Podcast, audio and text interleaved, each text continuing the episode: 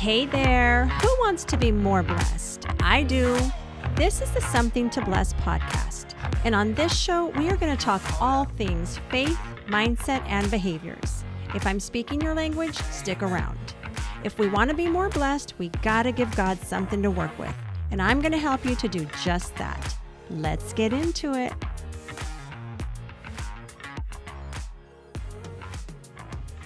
Hey, welcome back. It's Barbara Gehan at BarbaraGehan.com. I wish I had a different way every time to open the show. I like to switch things up, but I just haven't taken the time to be creative to think of a new way. So I guess we'll just keep it consistent. Hey, I also wanted to ask, are we friends on Instagram? Because I love to post and share stuff on Instagram, and I love to connect with people there. I actually have made quite a few friends on the gram. So if we're not friends, let's be friends. You can find me at Barbara Gehan. It's just the _ before my name, but it's always in the show notes, and I would love to be friends. All right. So last week we shared the episode, or I aired the episode with my husband and him telling his story about his addiction with drugs and alcohol. And it was quite a story, but I told you also that I was thinking of doing a follow-up. So that's what we're going to do today, because I got a story too with that whole situation that went on. So let's go ahead and get into that. It's honestly hard to even know where to begin. The thing that comes to my mind the quickest is when I finally realized what my husband was up to. For many months, about a year, I thought all of this, behavior and all of this weight loss and all of this, just this erratic behavior and everything that was going on, I thought it was, due to something else, health related. And he did have some of that going on, as he explained, but it wasn't. It was mostly the drug use. And so when I finally realized what was going on and the hell that he was causing our family because of it, I got to a place of just being done.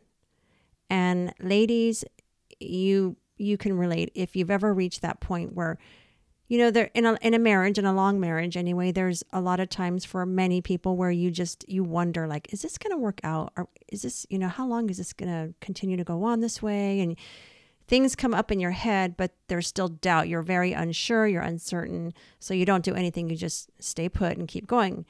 Well, I did go through that for many, many years. But when this happened, something just clicked. And I did seek counsel from my pastor at the time. I always want to be in good standing with God. I always want to do things the way that I'm supposed to. I want to make sure that I'm being obedient to God first, and in a healthy way. And so I did go and seek counsel from my pastor, and I just let him know the whole situation and was, what were his thoughts on me filing for divorce? Because I was at that point. I was done and ready to just end it and be done. And anyway, it ended up being something that I felt like I could do and that I was going to be okay. And so I filed for divorce, and things were just really, really bad during this time. I was taking notes of everything because his behavior was just out of control.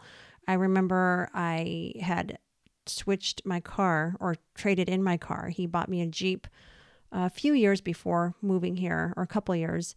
And I was so disgusted and done with him. I didn't want anything to do with him, even though, we're still living in the same home. We share everything we have as ours. But that was like one thing that I could do. So I took my car into the dealership. I traded it in, brought home a new car. And once he found out, he went ballistic. And he's never, ever, ever been the type to be physical or anything like that. But when I came home, after he found out I bought the car, my room was in disarray. Like, he tore up my room. And at this point, I had moved out of our bedroom and I was sleeping in the guest room. That was my new room. And he was in the guest room where I was, now staying. And everything was a mess. And that was way out of character. So then I started to be kind of on heightened alert. Like, now I know he's under the influence, and, anybody under the influence is not in their right state of mind. I remember my sister being pretty concerned about just something going really wrong. He is a gun owner, and you know, you just don't know. And it's a scary thing to go through when somebody's not in their right state of mind. So every day I felt like I was evaluating him, the situation, just kind of watching things as closely as I could and making the best decision for that day that I could. And honestly, I just want to say now, because I know that that whole time period is such a jumbled up blur. I remember so many things that happened, but the order may not be right because it just felt like it's just such a blur in my head with so much in such a short period of time. It really, all this happened over a full summer. So my oldest was here on her summer break from college. And when, you know, I didn't feel like we were safe anymore with him in the house. He was no longer predictable and trustworthy. And so I did have to go to the courts and file for a restraining order, and also for him to be forcibly removed, get him out of the house. And so because he wasn't engaging with any of this going on through the courts, everything ended up going in my favor. So the judge awarded me like a dollar amount. It was like almost his entire check. And I was like, yeah, because you know, addicts, they're just going to blow every penny anyway. So in a normal situation, of course, I would have been fair. But in this situation, I was like, yep, give me all the money. I'll take it and I'll do something good with it, or hold on to it. And so, once I got the order for him to, you know, be removed from the house, he wouldn't leave. And he wouldn't leave for the next 2 weeks. Officers did show up to the house. He barricaded himself inside of the home. It got so bad, this just came to mind, that the PG&E got turned off. And I refused to pay anything until he was gone. I wasn't going to make anything easy. So I remember, such a nightmare. Okay, so when I finally decided like I wasn't going to spend another night with my kids in the home with him, we just packed up what we could. We had a dog, and I went to a hotel that accepted pets and that had like I forget, I think it's like an extended stay. It's more set up like a studio with a bedroom. And we left and we got to the hotel and there was no vacancy. And I remember this so clearly. Like this was the first time I ever felt just scared and so responsible. I had my 3 kids and a dog in the parking lot of a hotel, 6 hours away from all family and all friends. We're here. We don't know anybody. The only people that I knew at this point were people I had just met at my job. So I wasn't going to, you know, go to them for anything. And I just remember standing there and my thoughts were just racing in my head like, what am I going to do? What am I going to do? I have 3 kids and a dog right now. It was in the evening. I remember that also because that was another factor of like, okay, now we're on a time crunch before it gets dark, before nighttime. I refuse to come back home. And we ended up finding a similar hotel in a different city nearby. So we went there. And at this point, I was very low on money because he had blown all the money. And he's never, ever been careless or irresponsible. He's always been an amazing provider and caretaker. And at this one point in time, the money situation was not good. And so it just so happened that Gabby, because she was here for the summer, she was working for this lady. She was just helping her organize her home. And I hadn't met this lady, but Gabby was working for her. And Gabby happened to share what was going on. And the lady, never met me before, doesn't know anything about me, told Gabby, I'm leaving to LA to go stay with a friend. You tell your mom you guys can stay here at my house.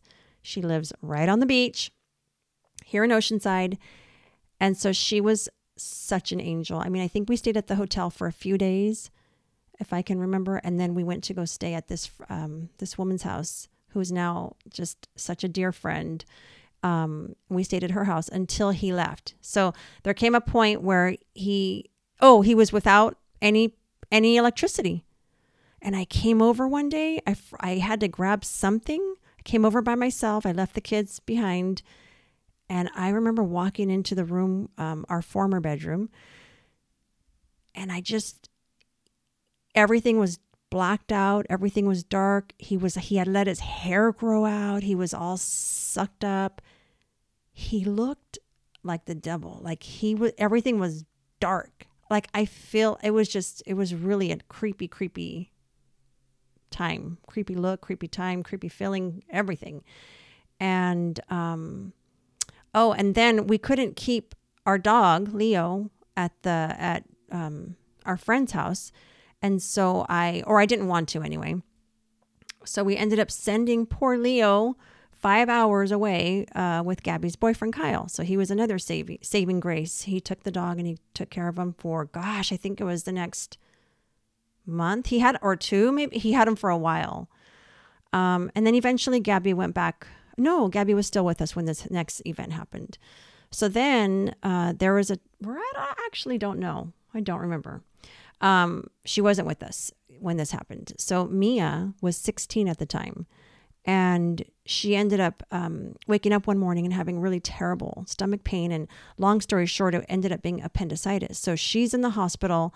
I have Cruz, who's just a little guy. I think he was around 8 or so. Yeah. And he was here with the dog. I was at the hospital. She had to have the emergency surgery. I had to leave her alone at the hospital, come back, get Cruz, bring Cruz to the hospital. We stayed the night with Mia. It was a nightmare. It was so stressful. And I just remember being so mad that I was in this predicament with, the kids. But now this next part, I cannot remember if it was leading up to him leaving the house or right after, because it was just so bad all around that time. But what it is that,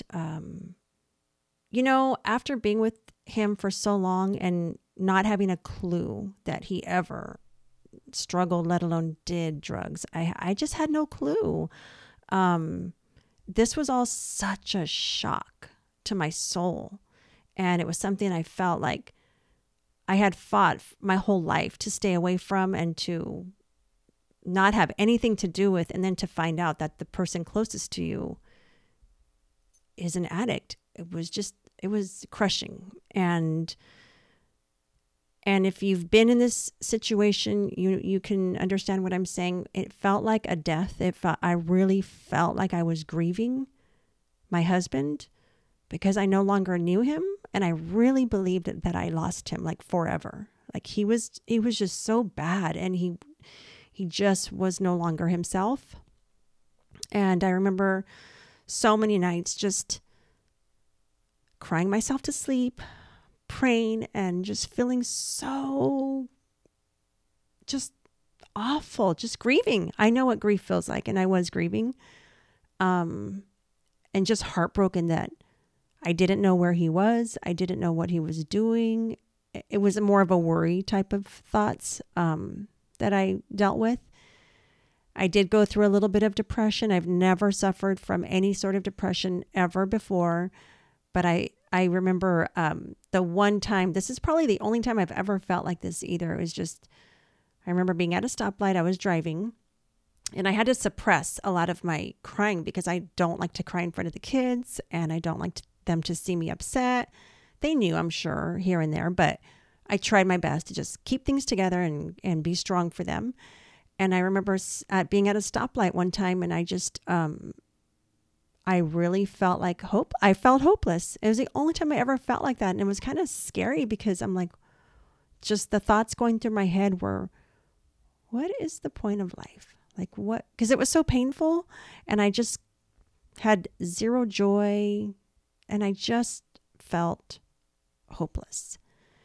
And I felt so bad. Like I wanted to help him. I hated knowing that he was going through this and there was nothing I could do. It was completely up to him. Again, I can't remember at what point things happened, but I did also file a missing persons report because there was a time where for 2 weeks, because even throughout all of this, as bad as he was, he would still maintain some form of contact and I would at least know he's alive. But there was one time where I didn't hear from him for 2 weeks.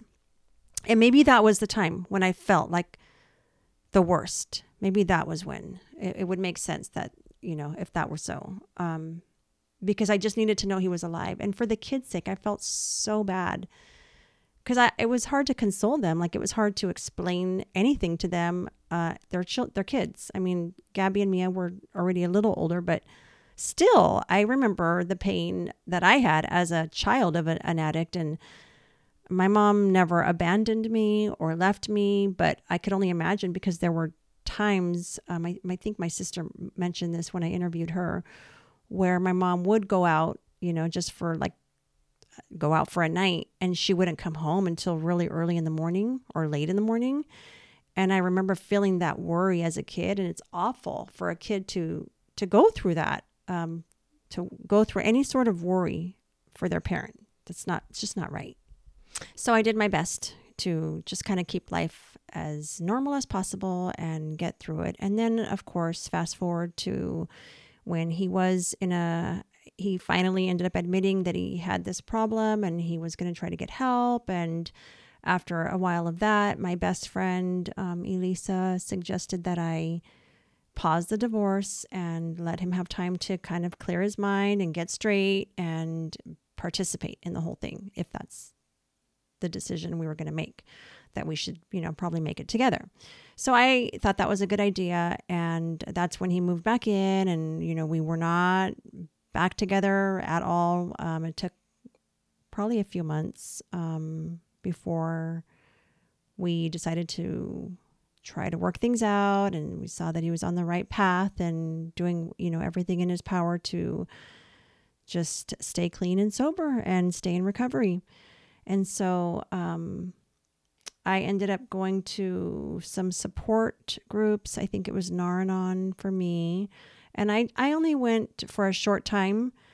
And I'm pretty strong in my faith, and I always feel like that is my go-to. That's how I'm strengthened, and that's how I get myself through every situation. And so I didn't stay in the Naranon, but I would highly recommend it for family of addicts because it was really good. It's a great source of support. So yeah, I mean, this is my experience there. I'm sure there's a ton of stuff that I left out because so much happened. But I wanted to just kind of give my perspective, my side of things. And I have such a heart for anybody experiencing this. We know of people, I know of people, and it breaks my heart. And I pray for you, and I lift you, and you are strong, and you can get through this. But I know it's also not easy knowing how to respond, knowing what decisions to make, in a time like this, with somebody that you love so much. And it could be anybody, you know, your child, your spouse, your sibling, just your friend, whoever, it doesn't matter. We all have a role to play, and we have to decide what that's going to be during these situations or during these times. But all I can say for myself and what I know for what I believe for others is that God is good, and God shows so much mercy and grace, and he never wants to lose us to anything, especially something like addiction. So bring it before him and give it to him, and I believe I just declare it that he's going to make everything right. So that is my story, and I'm sticking to it. All right. I don't think there's anything more that I want to add now, but maybe later if you guys have questions. Ask away. I'm happy to answer. And until next time, you guys, take care of yourself. Be a blessing and be blessed. Hey, if you are ready to make shift happen, then I'm inviting you to be a part of my Made New Coaching program. You're going to be transformed and elevated to your best self using my weekly instruction as your guide. We are not settling, people. Head over to BarbaraGehan.com, click the Life Coaching tab for all the details. I will see you over there.